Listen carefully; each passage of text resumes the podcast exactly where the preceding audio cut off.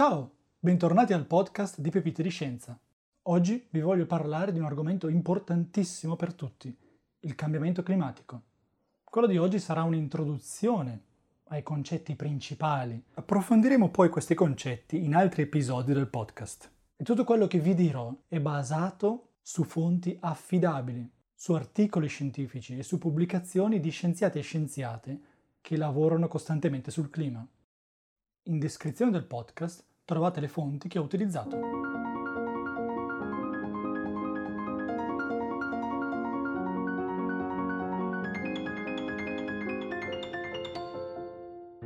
Prima di tutto il cambiamento climatico esiste, sta succedendo ora ed è iniziato verso il 1850 con l'avvento dell'era industriale.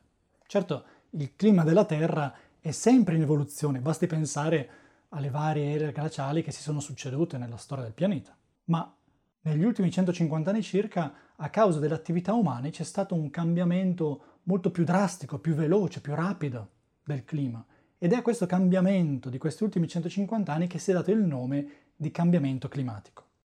Quando affermo che il cambiamento climatico esiste, mi baso su dati osservativi concreti, su misure effettuate con strumenti scientifici in tutto il mondo dalla concentrazione di isotopi dell'ossigeno e dell'idrogeno nei ghiacci dei poli o sulle montagne, da misure di temperature superficiali oceaniche o di temperature più in profondità negli oceani, da misure di gas, di concentrazione di gas a effetto serra nell'atmosfera come anidride carbonica, CO2, metano, ossido di diazoto, da misure della temperatura in tutto il mondo sulla terraferma, eccetera, eccetera.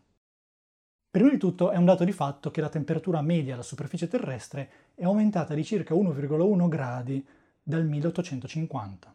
Questo aumento di temperatura chiaramente non è l'effetto solo delle attività umane, vi sono anche fenomeni naturali che causano variazioni di temperatura sul pianeta, come l'azione dei vulcani per esempio, o l'aumento o diminuzione dell'attività solare.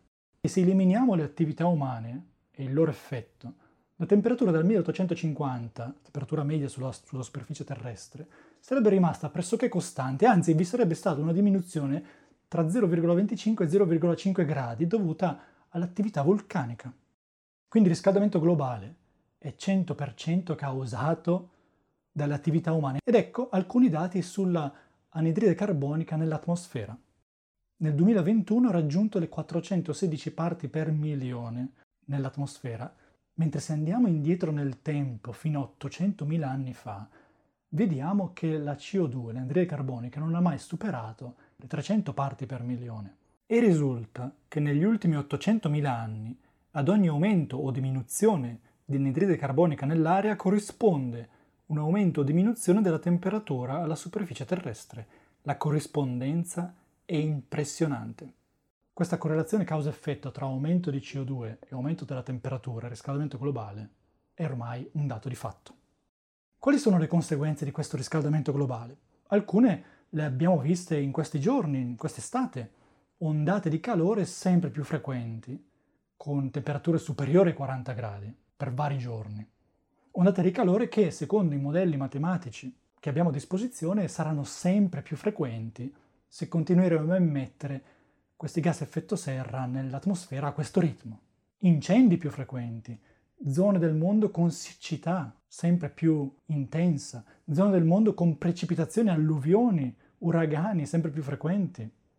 Addirittura se continueremo a immettere anidride carbonica ed altri gas a effetto serra nell'atmosfera con il ritmo attuale, i ghiacci dei poli della Groenlandia potrebbero sciogliersi e portare a un innalzamento del livello del mare fino a 7 metri entro il 2100. Il nostro pianeta è un ecosistema complesso in cui un cambiamento in uno dei punti di questo ecosistema influenza tutto il resto. E vorrei ascoltarlo insieme a voi dalle parole di Antonello Provenzale, direttore dell'Istituto di Geoscienze e Georisorse del CNR. Provenzale si occupa di interazioni tra geosfera e biosfera e impatti dei cambiamenti climatici su ecosistemi e biodiversità e ci ha concesso gentilmente di leggerci un passaggio del suo reportage che si trova nel libro Oceano, che è l'ultimo libro della collana The Passenger, edito da Iperborea. Sentiamo le parole di Provenzale.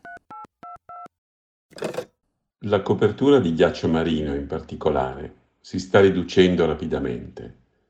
Nel 2007 e di nuovo nel 2012 l'estensione del ghiaccio marino a settembre ha raggiunto dei minimi storici. Questo ha permesso l'apertura delle rotte polari attraverso il passaggio a nord-est e quello a nord-ovest. Ghiacciai terrestri, correnti oceaniche, ghiaccio marino, un sistema interconnesso in continua interazione, in cui ogni componente è legata alle altre.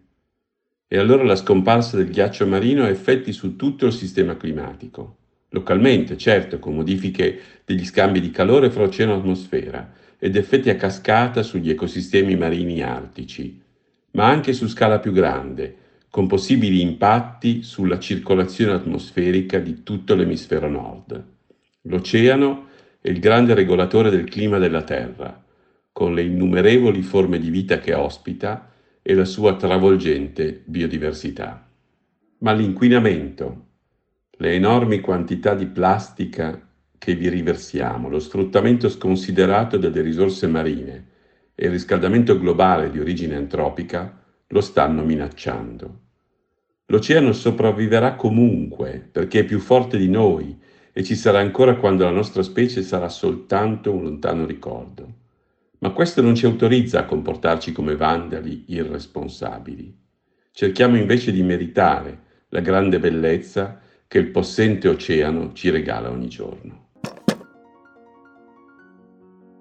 Il 14 febbraio del 1990 la sonda Voyager 1 ha scattato una fotografia della Terra da una distanza di 6 miliardi di chilometri. In quella fotografia la Terra appare come un pallido puntino blu immerso nell'oscurità del cosmo. È una fotografia che ci fa capire come abbiamo solo questo fragile pianeta da amare e di cui prenderci cura. Spero che questa introduzione al cambiamento climatico sia risultata interessante e abbia stimolato la vostra curiosità. Nella descrizione del podcast trovate tutte le fonti che ho utilizzato. Pepite di Scienza è un podcast di Simone Baroni in collaborazione con Roberta Messuti. Pepite di Scienza è anche un canale YouTube. Se volete contattarci, la nostra email è podcast.pepitediscienza.it. Grazie per l'ascolto e se vi piace il contenuto dei nostri episodi, vi invitiamo a lasciare una valutazione positiva, a condividere e seguire il podcast ogni lunedì.